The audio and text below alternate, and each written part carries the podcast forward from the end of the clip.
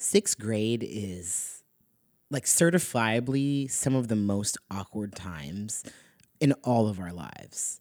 Like we're growing, we're changing, we're expanding, we don't know anything, we think we know everything, we have all these feelings, and so many like incredibly embarrassing things happened to me in sixth, seventh, and eighth grade.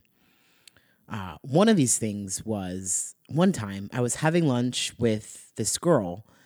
Um, maybe her name was Alice. And Alice and I were kind of nerdy and didn't have a whole lot of friends. And we were both part of two different friend groups who had both ditched us that day. And so we found each other in our nerdiness. And we were sitting eating lunch, having bean burritos. I think I must have had a bean burrito or a slice of pizza every day for three years. But today was bean burrito day. So I'm eating, Alice is eating, we're putting hot sauce on our burritos, we're sharing stories about who knows what. And Alice says something that's just hilarious.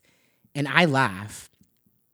And a bean flies out of my mouth into the air and lands on Alice's lip, like on her upper lip. And I froze. I'm freezing now just thinking about it. And Alice freaked out and flicked the bean off her lip and stood up and ran away. And I never talked to Alice again. Definitely ate lunch alone for many days after that.